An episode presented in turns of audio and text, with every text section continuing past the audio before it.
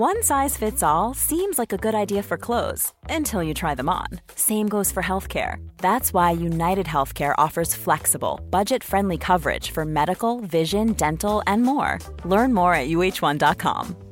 Quality sleep is essential. That's why the Sleep Number Smart Bed is designed for your ever-evolving sleep needs. Need a bed that's firmer or softer on either side? Helps you sleep at a comfortable temperature? Sleep Number smart beds let you individualize your comfort, so you sleep better together. J.D. Power ranks Sleep Number number 1 in customer satisfaction with mattresses purchased in-store. And now, save 50% on the Sleep Number limited edition smart bed for a limited time. For J.D. Power 2023 award information, visit jdpower.com/awards. Only at a Sleep Number store or sleepnumber.com. Hey, it's Ryan Reynolds, and I'm here with Keith, co-star of my upcoming film, If, only in theaters May 17th. Do you want to tell people the big news? All right, I'll do it. Sign up now and you'll get unlimited for $15 a month and 6 months of Paramount Plus Essential Plan on us. MintMobile.com/switch. Upfront payment of $45 equivalent to $15 per month. Unlimited over 40 gigabytes per month. Face lower speeds. Videos at 480p. Active Mint customers by 5/31/24 get 6 months of Paramount Plus Essential Plan. Auto renews after 6 months. Offer ends May 31st, 2024. Separate Paramount Plus registration required. Terms and conditions apply if rated PG.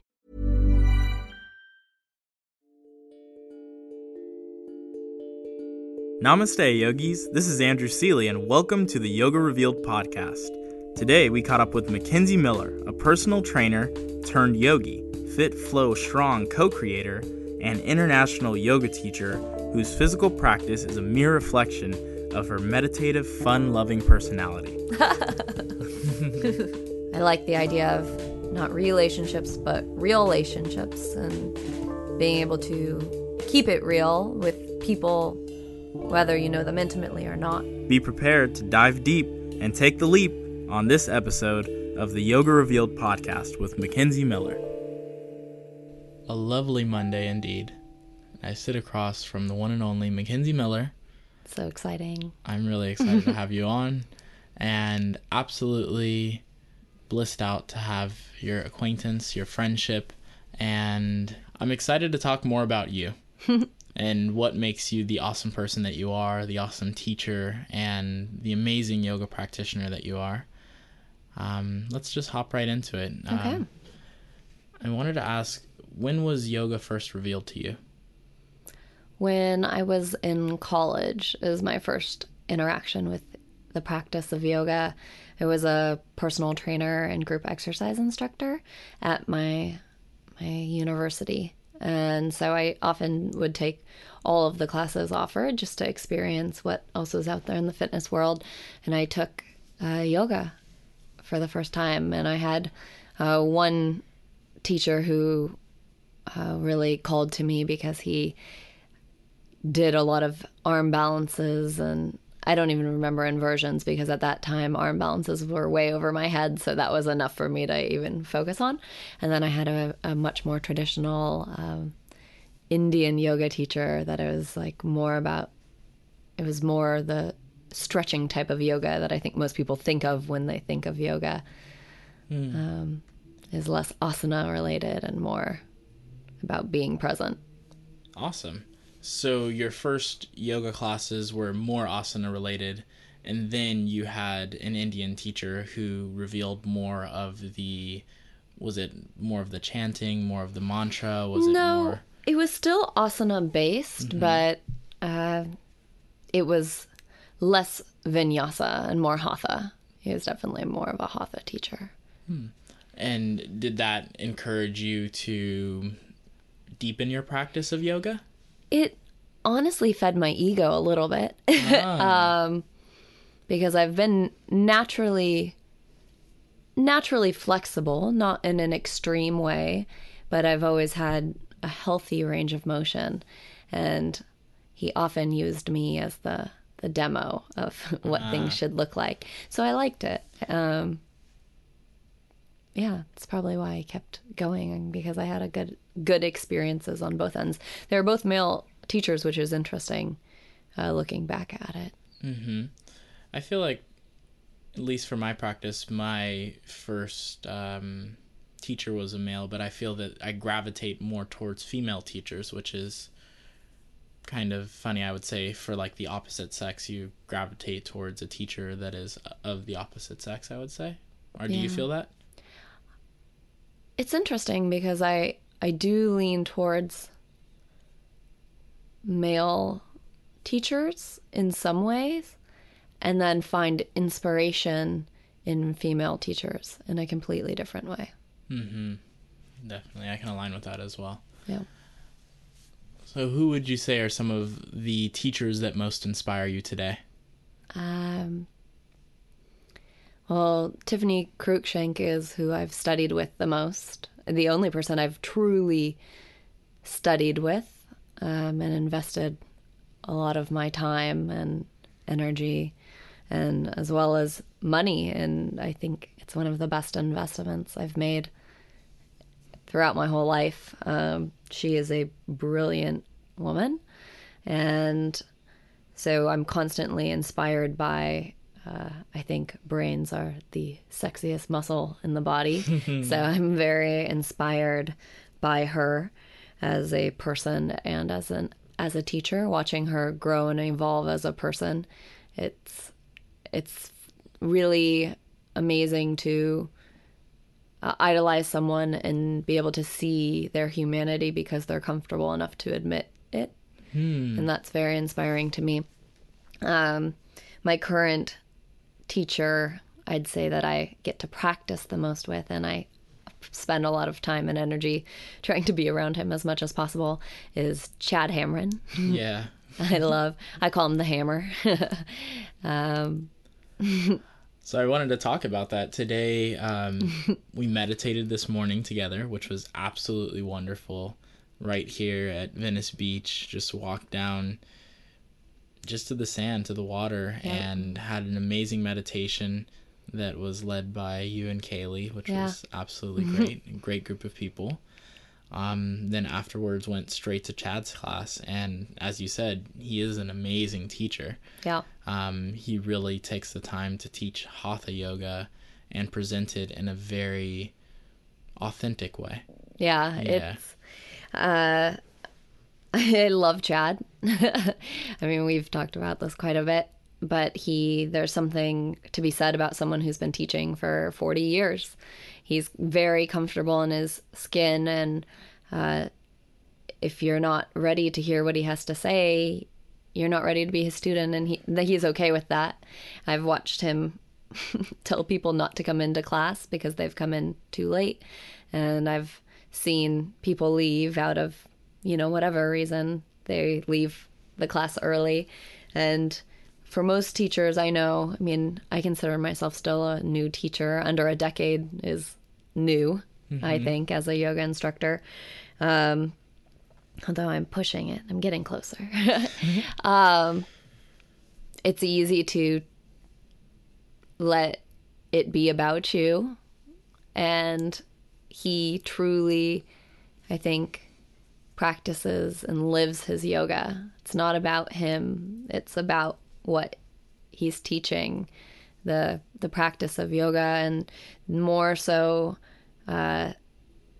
he has humbled me that where it's sometimes easy, and I think in this vinyasa / social media world, it's easy to get lured in by the amazing, fantastic, advanced looking asanas, when in a lot of ways, they're simply another stimulation and distraction. And he takes the kind of more simple, seemingly simple poses and makes them so complex and adds so much depth to them that it's changed and evolved my practice in the best way possible.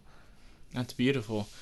What do you think are qualities of a teacher who's able to do that?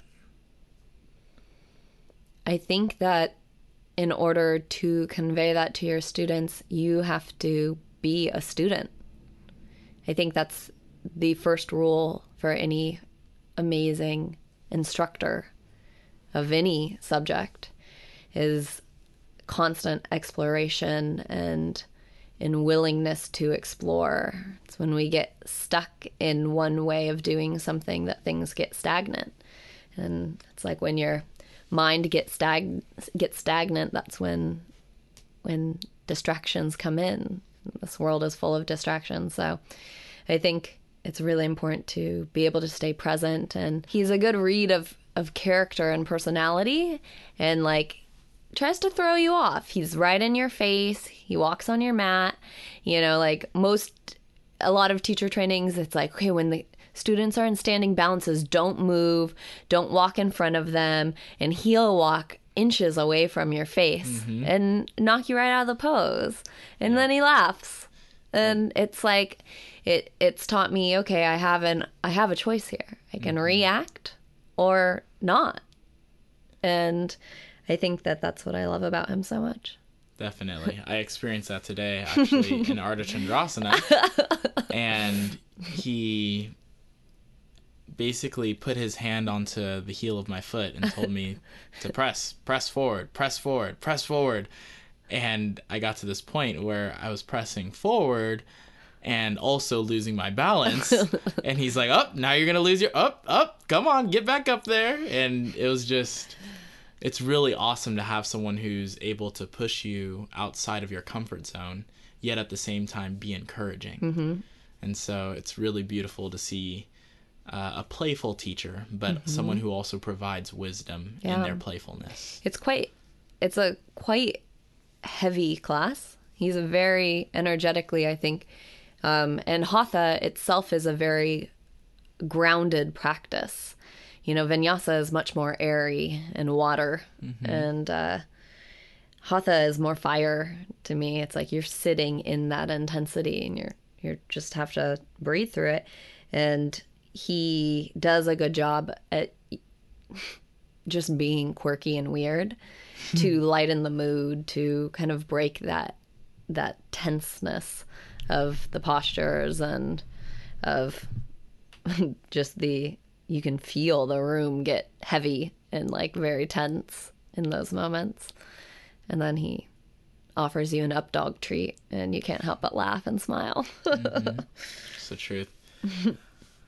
So of your learned experience thus far, how many hours of yoga do you think you've done? Oh my gosh. Like as a practitioner? Yes. Oh geez. I don't even know how to calculate that. We can just assume like an hour a day for the past 10 years. So you've been practicing for the last 10 years. Yeah. How many of those have been teaching? Almost 7 now. Wow. Yeah, since 2009. Awesome. And from that experience of teaching for 7 years, do you feel like you've gotten to a point where you would call yourself a teacher's teacher? Mm. Yes and no. I have things to teach. I think I don't know what defines teacher to me. Many of my students are my best teachers. So can I teach people things? Yes. I don't know if I would call myself a teacher's teacher though. Mm. I'm a open-minded person's teacher. Definitely. Tell me about a little bit of your experience in learning from your teacher, Tiffany.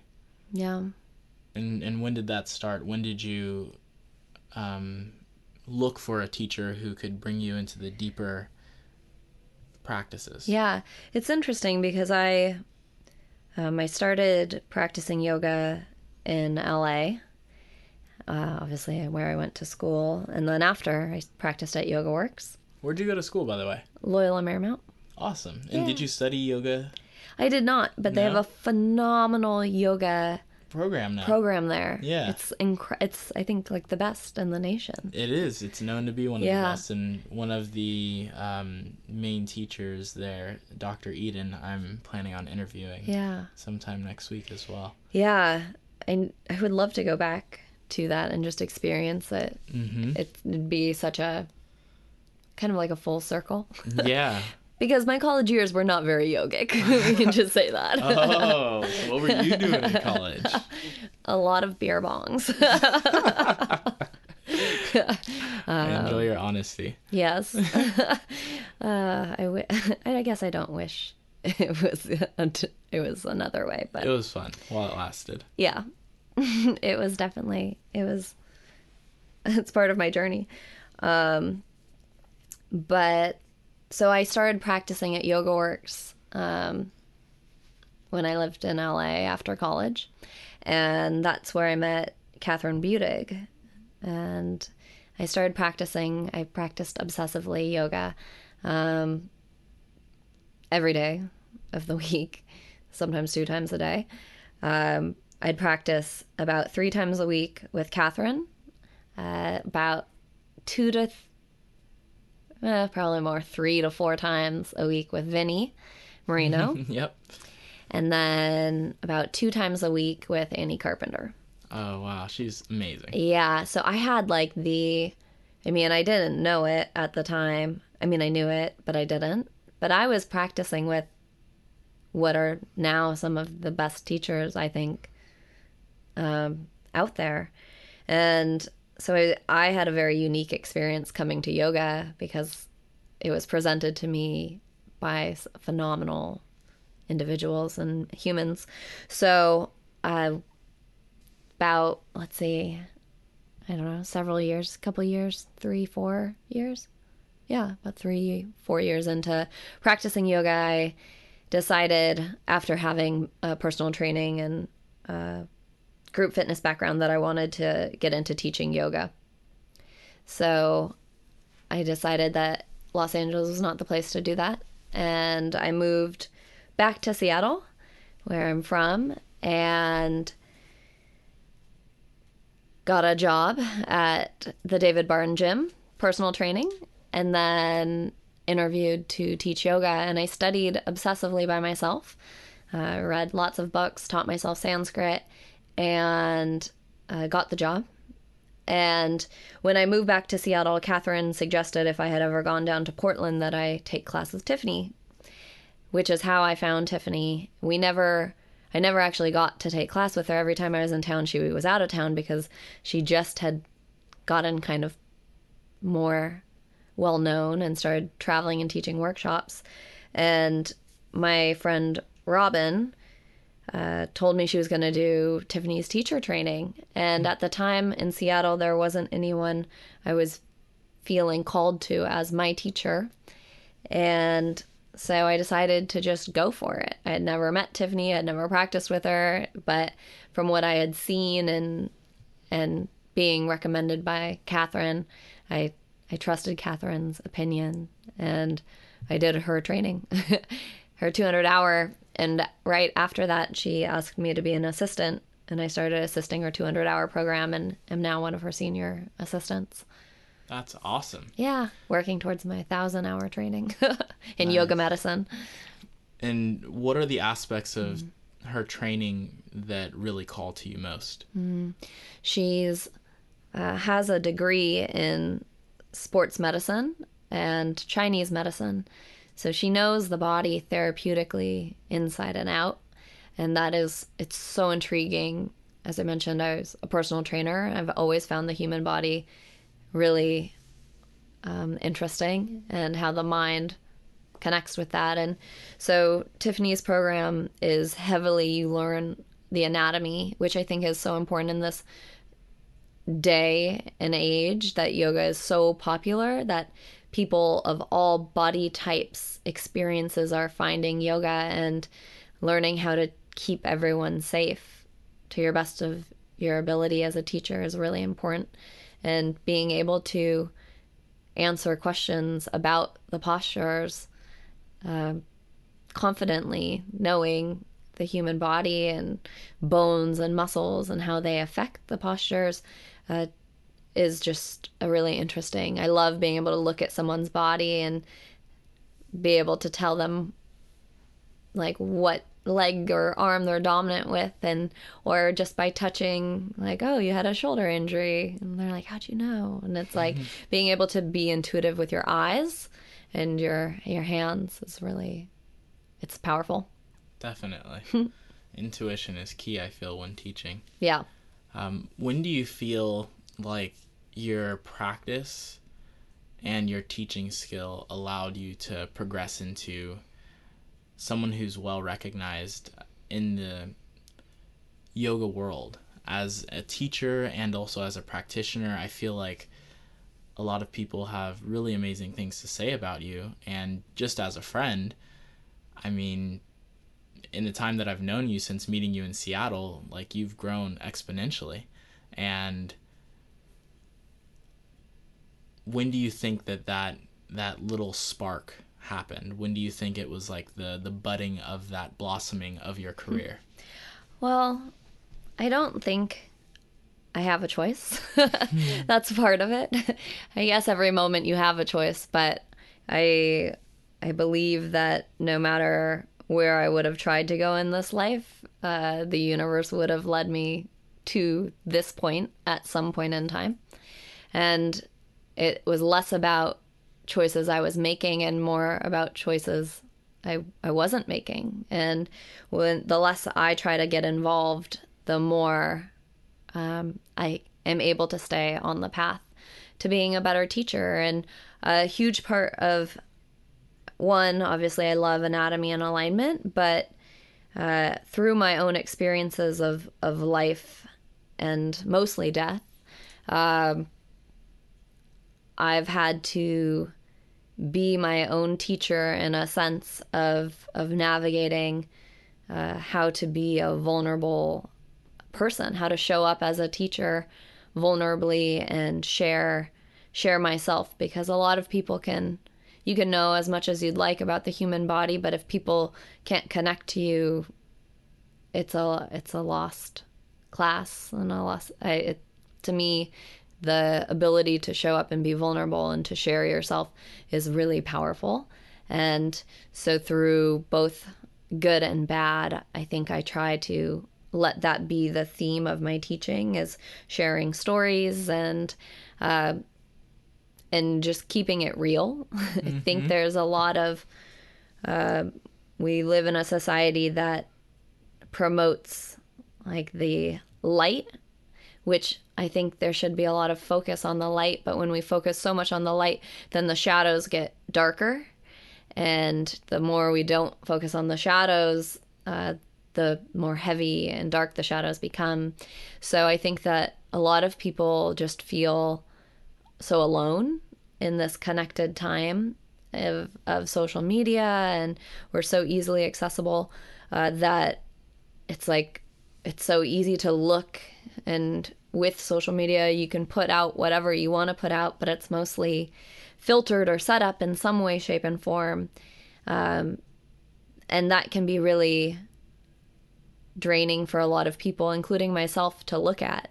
You know, it's like, look at how amazing everyone's life is. And I think what's most interesting is maybe what's not going well in your life, and being able to talk to people about that. And I like the idea of not relationships, but real relationships, and being able to keep it real with people, whether you know them intimately or not, and practicing that. I don't know. I think that's what people maybe connect to. That definitely. And my smile. That's what people say. It's your smile. It's definitely the smile. And I will have you know that I've connected most to the young bun. Yes. I don't know where the bun is anymore. I know. The bun is making a comeback. That's good. It'll come back when you're gone, though. Goodness. Yeah. You'll have to keep track of the bun online. I'll definitely make a visit to Seattle again. Yeah, so I wanted to talk about your time and your experience here in Los Angeles. Yeah. The last time I interviewed with you was actually when you first landed here in LA, and you were super excited and just ecstatic about being here. I wanted to talk about your experience here, what you learned and what you can take away, and why you're moving back. Yeah, I'm excited. I'm moving back to Seattle. I've been in Los Angeles now for a year and 3 months and 2 days and 7 hours. I'm just kidding. Whoa. But I moved back with the intention to see how it affected my career. Obviously, Los Angeles is like one of the biggest yoga centers of the world. There's so much here, and there's so many phenomenal teachers to study and practice with. And so I just kind of wanted, in my mind, I was traveling a lot at the time, and I thought when I was home, I wanted to be somewhere where I could practice a lot and just kind of like be in vacation mode. And what I learned was that the travel life is quite exhausting for me, and that I need a good balance of being away and being home, and that Los Angeles, I love it, but it's a very stimulating city. There's lots of people, there's lots of traffic, there's lots of sun, there's just things going on all the time, and instead of refueling me, it was draining me. And most people seek out the sun, and I found myself seeking out the shadows, and I just I literally felt powerless in my own life in lots of different ways, and it showed up physically. I like lost a whole bunch of strength, and you know, a lot of people have noticed lately that I've lost a little bit of weight, and for me it's a big, I've never been a big person nor was I like 10 pounds ago, but you know, I read Louise Hay's book You Can Heal Your Life, and she talks about the gaining of weight as a protection mechanism of putting literal space between you and everything else. And I just have found that although I'm in one of the healthiest places in the world, you can get so much amazing fresh food, and you can be outside all the time and as active as you want to be. I was killing myself. I just felt my adrenals were shot. I was stressed. I was unhappy. And Seattle is my happy place. Yeah. And I'm fortunate that my business can kind of be, it's wherever I am. So it's just calling me. And I've had a lot of shifts recently that allow me, I was here mostly for a relationship, and now that relationship is no longer, so it's freed up that space and energy to be able to move. Definitely. And would you say that with your relationship, it's allowed you to grow beyond a place that you were before? Or do you feel like you're kind of like moving back to the space of being able to recuperate yourself? I think every relationship is a learning opportunity. It would be delusional to say that I'm the same person now than I was at the beginning of the relationship. Of course, I've learned a lot about myself. I tend to be extreme. I'm a very like calm person, but I go extreme in lots of different ways. With the asanas, it's like I'm either like really strong or I'm like completely floppy, a wet noodle. And finding that balance, and I've just throughout my life, I've been abandoned a lot. So I see, you know, hurt people, and generally that hurt translates into your own life.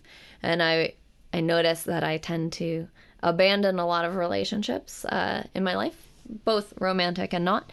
And I found myself going to the polar extreme in this most recent relationship of kind of holding on to it for the sake of not letting go but not listening to my intuition. So it was a good learning opportunity.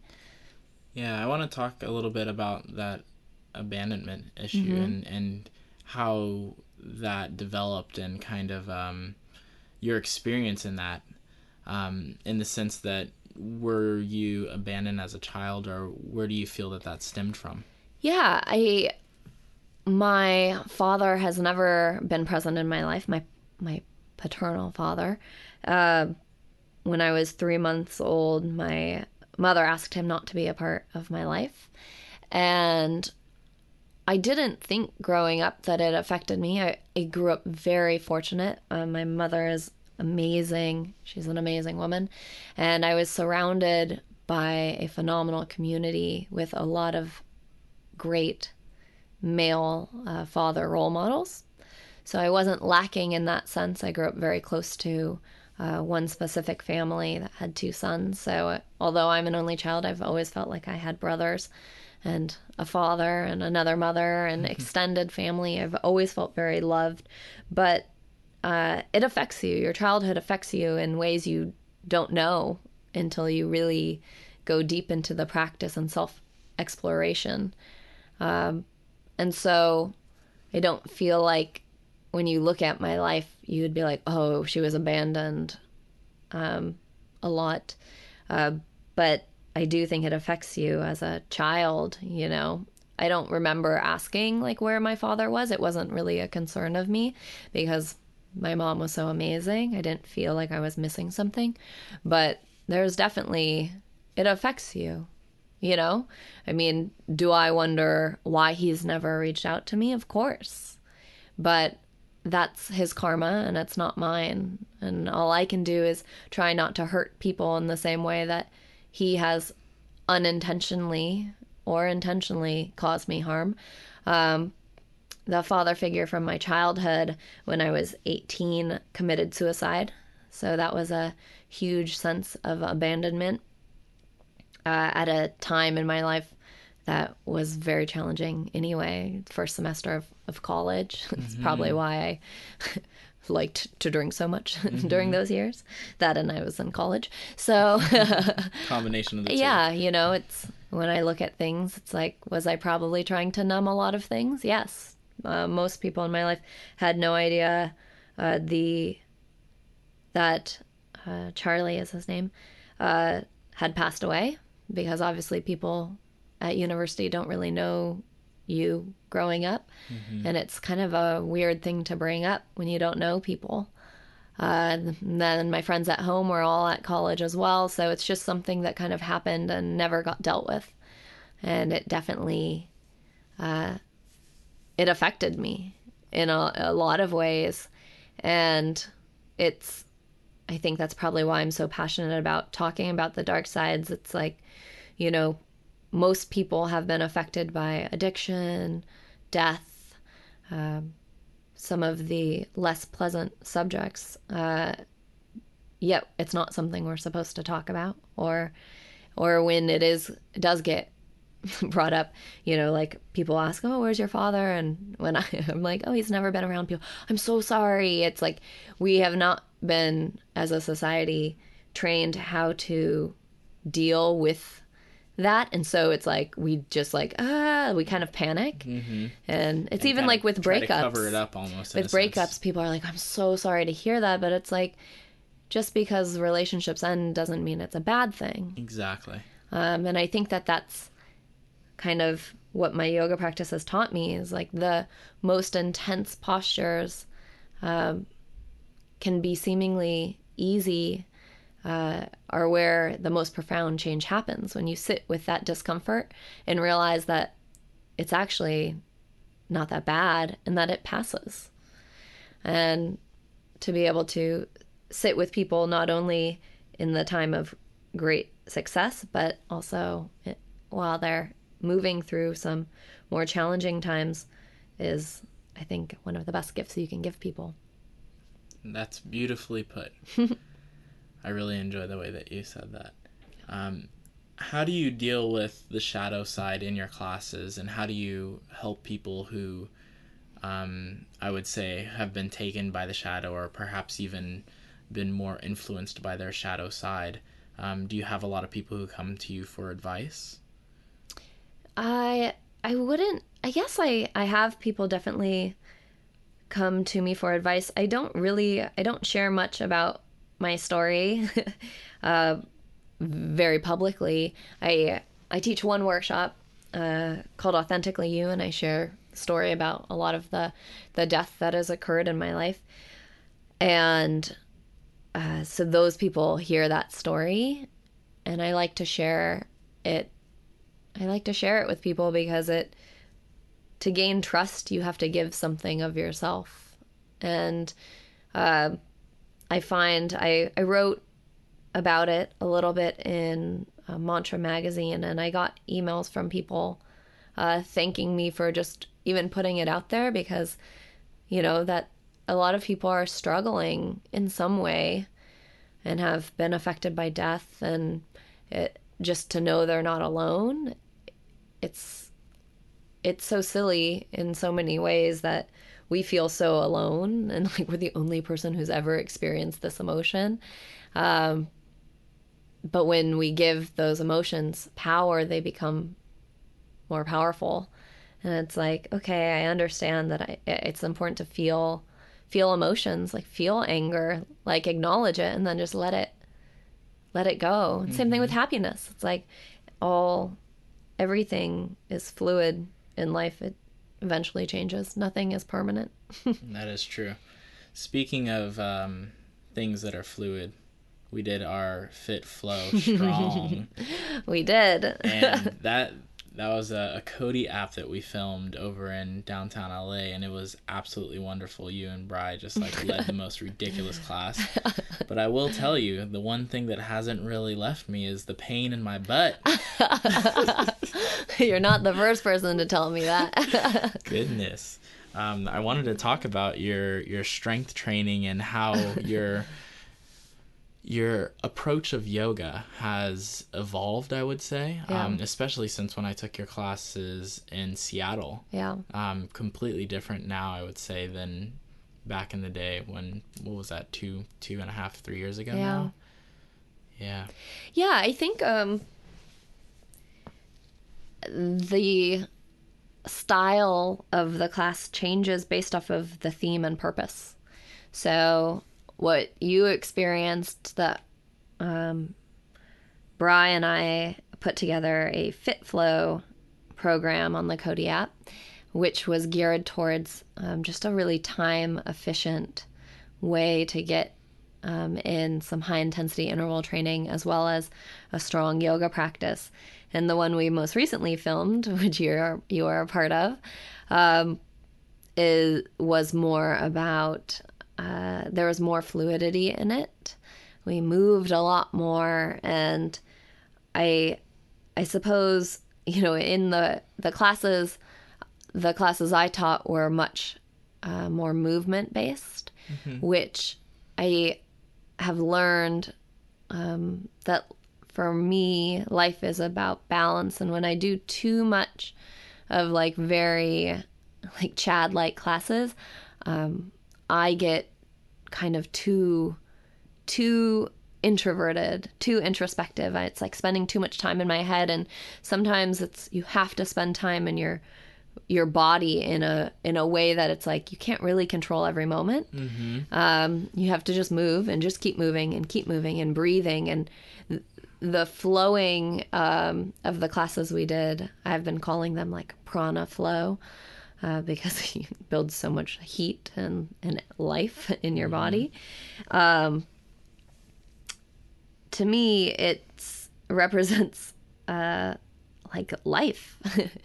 You know, you just have to go with the flow. Sometimes you get knocked on your ass and you just get back up. Mm-hmm. You know, and it like kind of Chad, it's how you react to falling that is most important. Yeah, it's going to be funny because there's definitely a few times in that video where I full on lost my balance from going from the full on crescent pose to the warrior to the bring the knee to the ankle yeah. to the back up to the forward fold. Oh goodness. Yeah. It was good though. It yeah. felt really good to flow in that way that really brought forth strength. Yeah. Like true strength. Yeah, you need you know, I've been more flexible, as I said, and I see that it's like we rely on our natural talents a lot, mm-hmm. which you should. I mean, why not let your natural talent shine?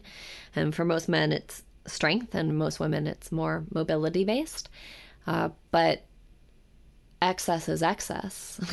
Too much of anything's not good, and so I think there's something really beautiful about finding balance. Every posture, whether it be something that requires great strength, like like Ekapada Bhakasana, also requires the same amount of mobility. If you don't have the mobility, the posture is not going to happen. And same thing with like back bends. If you're just really bendy over time, you're going to hurt your spine.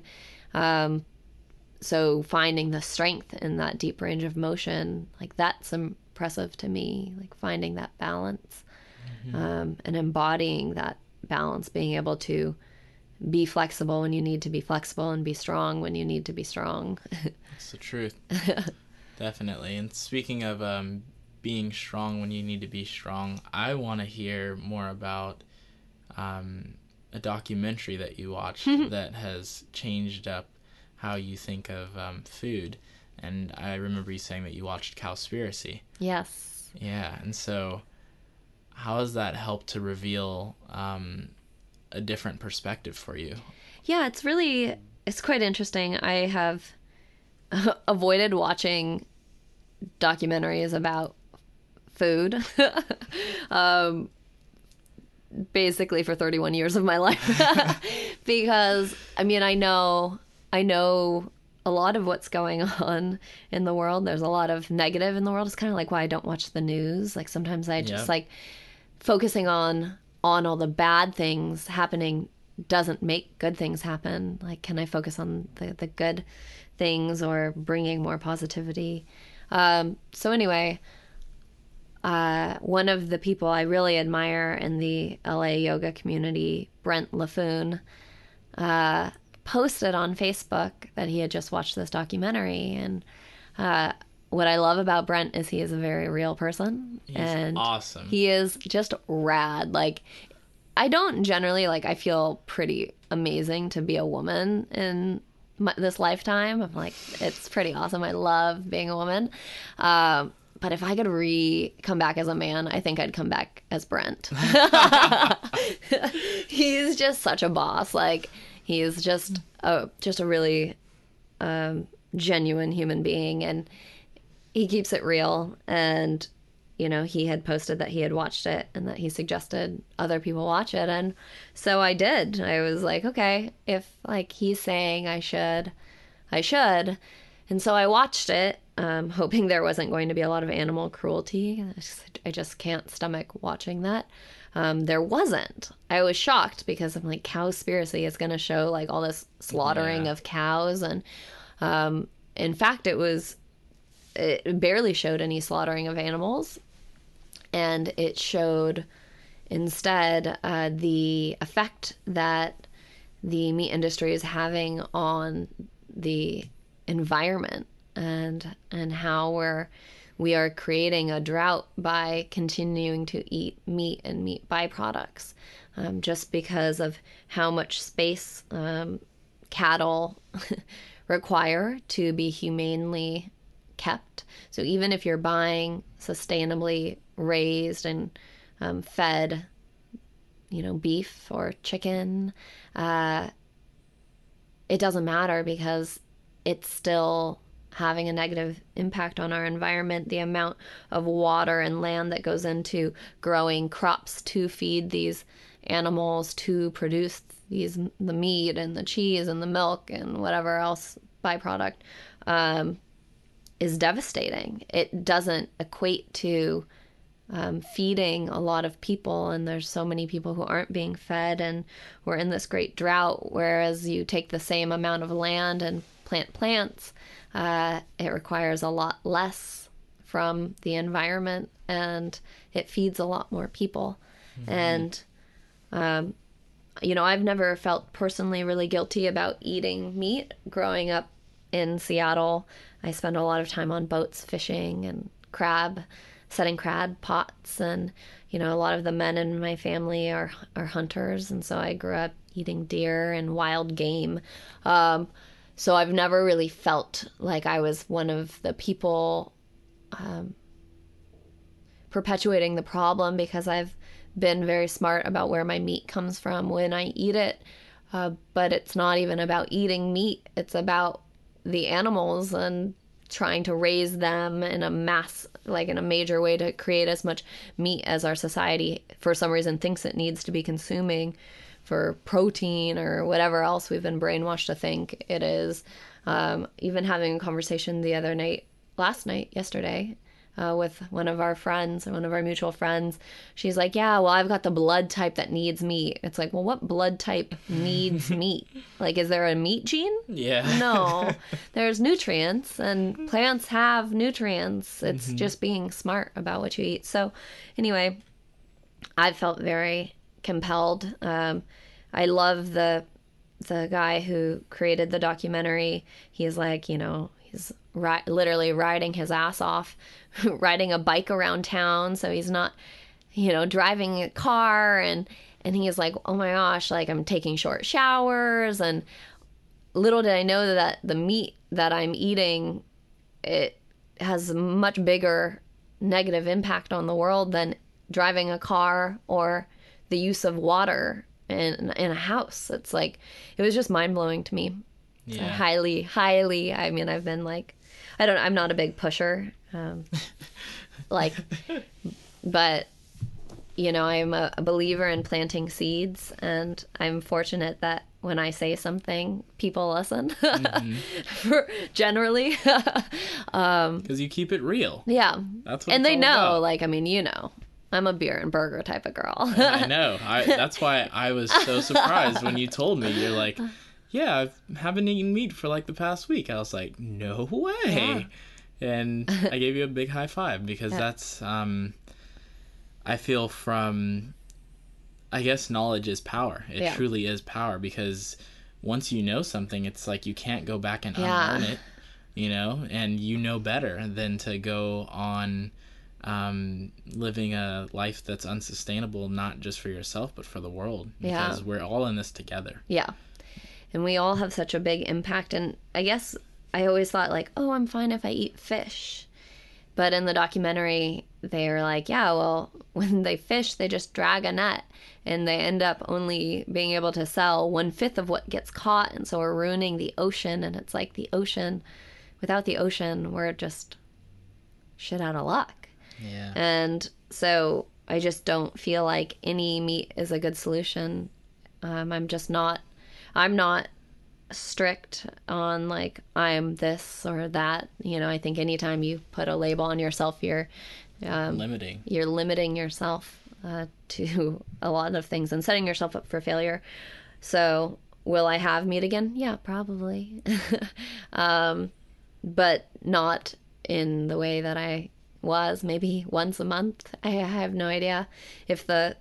I travel a lot, so it's kind of hard to be super, super picky all the time. And so maybe that's when I'll have to have meat, or I have no idea what the future will bring. But the more people I can kind of turn on to the documentary, the better in my mind. Just Definitely. The more eyes that get opened, hopefully the more change that occurs. And even I got on a documentary kick after I watched it. I was like, I just need to keep watching things. So I watched a TED Talk, which I am like obsessed with TED Talks. And this guy called himself a weekday vegetarian. So he eats vegetarian throughout the week. And then on the weekend, he allows himself to eat meat. And he was saying if we all ate vegetarian 50% of the time, it'd be like 50% of us were vegetarians. And it's like, if we just switch our mindset to like, I'm this or that, and stop being so black and white, and just say like, okay, 5 days out of 7, I won't eat meat. And when you give yourself the leeway, I think it opens opportunity. When I'm like, if I was like, I'm not eating any meat, I'd probably do nothing but crave meat. But when I'm like, oh, I'll eat meat if I want it. But I mean, I've always loved vegetables. So for me, it's not a taste thing. It's just something like feeling like my soul is filled from the food that I eat. And I mean, I love Thai and Indian food. And those are predominantly vegetarian. So I'm like, I'm in heaven. Yeah. Just like Penang curry. Rice, Penang curry. Oh, so good. Talking a little bit of samosas. Definitely. I wanted to touch on meditation and how meditation has changed your life, because this morning I had an absolutely wonderful experience in the meditation. And usually I meditate by myself. Yeah. And I find that to be really effective, but it's beautiful to be in a group meditation. Yeah. So tell me a little bit more about your... Yeah. You know, I've had experience with meditation. It's part of Tiffany's training, her classes. You meditate first before you do any of the vinyasa. And so I've experienced it and told myself I was going to bring it into my home life. But we all know how that goes. Mm-hmm. There's a long list of things we'd ideally like to do daily that don't get done. And I just think that it was the right timing for me. I did. My good friend Kaylee was doing just a group meditation of our friends. And I went to it one week, and I like to think big picture. And I'm like, why limit this to just our friends? Like, let's make this community. And since we both have influence online, I was like, let's post about it on Instagram, get email addresses, you know, send out a weekly email. Like, let's just offer it up and see what comes back. And we have probably for about the past year been doing a weekly meditation. Either I'll lead it or Kaylee will lead it. If we're both in town, then we'll both be there.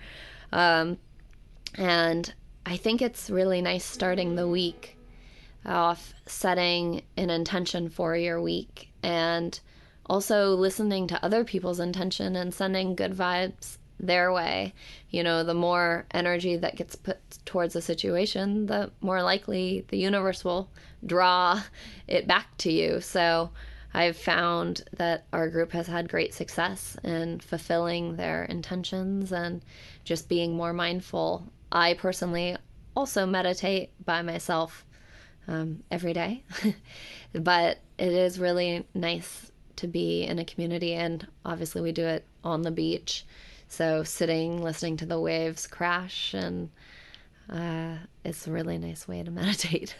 That is the truth. I wanted to ask, what does your current day-to-day look like? Like, what's a day in the life of Mackenzie Miller? Oh my gosh, there is no such thing as a day in the life of Mackenzie Miller. It's always changing. I think the only consistant in my life is inconsistency. You know, I'm rarely home, wherever that is, for longer than a week. So it's hard to have anything be consistent. So what keeps you grounded? What keeps you level-headed, happy, and persistent on your goals? Spending time on my mat, meditating, and journaling. Those are like your three go-tos. Those are like, I have to. And I get a lot of inspiration from reading, my life experiences. Really, I'm fueled by authentic interactions with people. Definitely. So leaving space for that to happen. If you were to recommend three books to the listeners here for Yoga Revealed, which would those three books be? The Four Agreements, Daring Greatly by Brene Brown, and what would my last one be? I'll go with Molecules of Emotion. Never heard of that one. Yeah, that's really, our thoughts and emotions have a great effect on our cells and our body. I guess I would say Louise Hay, You Can Heal Your Life. That'd be more relevant to what I've read recently. But yeah, if you want to go really nerdy, it's very similar in some ways. Well, not similar really, but they both talk about how our thoughts and our emotions create our reality and our illnesses. Louise Hay, it's definitely illness. She relates, you know, pain and injuries in different parts of your body to certain emotions. So for me, that's very interesting to see what comes up in your life and maybe how you're feeding into it in ways you don't know, and how our thoughts have a really, really big effect on our reality, and that our thoughts don't control us. We control our thoughts. That is the truth. Yeah.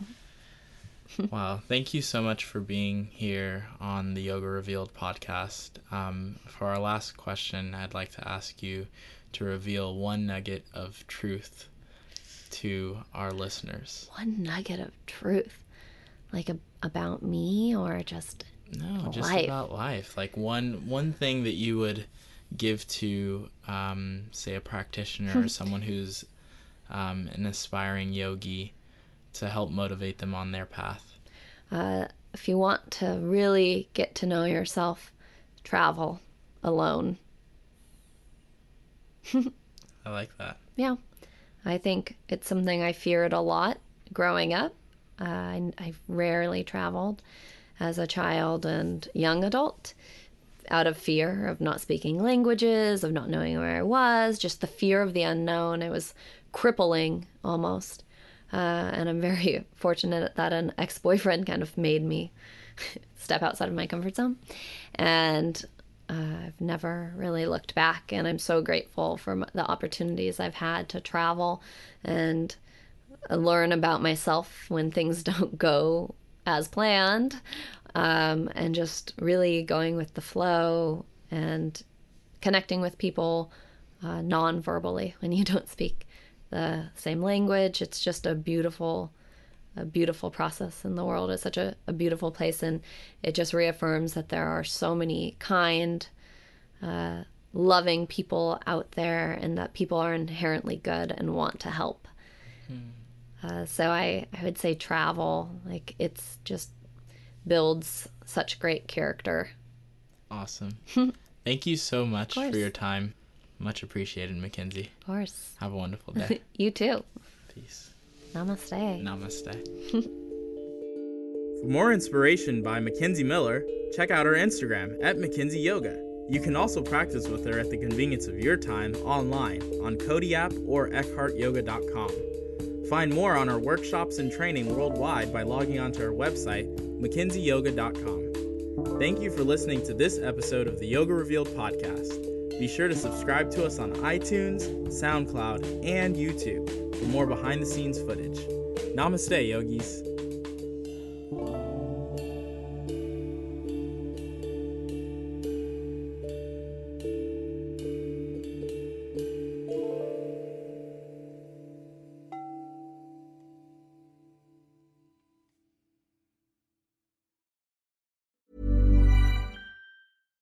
Hi, I'm Daniel, founder of Pretty Litter. Cats and cat owners deserve better than any old-fashioned litter. That's why I teamed up with scientists and veterinarians to create Pretty Litter. Its innovative crystal formula has superior odor control and weighs up to 80% less than clay litter. Pretty Litter even monitors health by changing colors to help detect early signs of potential illness. It's the world's smartest kitty litter. Go to prettylitter.com and use code ACAST for 20% off your first order and a free cat toy. Terms and conditions apply. See site for details. Hey, it's Paige DeSorbo from Giggly Squad. High quality fashion without the price tag. Say hello to Quince. I'm snagging high-end essentials like cozy cashmere sweaters, sleek leather jackets, fine jewelry, and so much more. With Quince being 50 to 80% less than similar brands. And they partner with factories that prioritize safe, ethical, and responsible manufacturing. I love that. Luxury quality within reach. Go to quince.com/style to get free shipping and 365-day returns on your next order. Quince.com/style. Ever catch yourself eating the same flavorless dinner 3 days in a row? Dreaming of something better? Well, HelloFresh is your guilt-free dream come true, baby. It's me, Keke Palmer.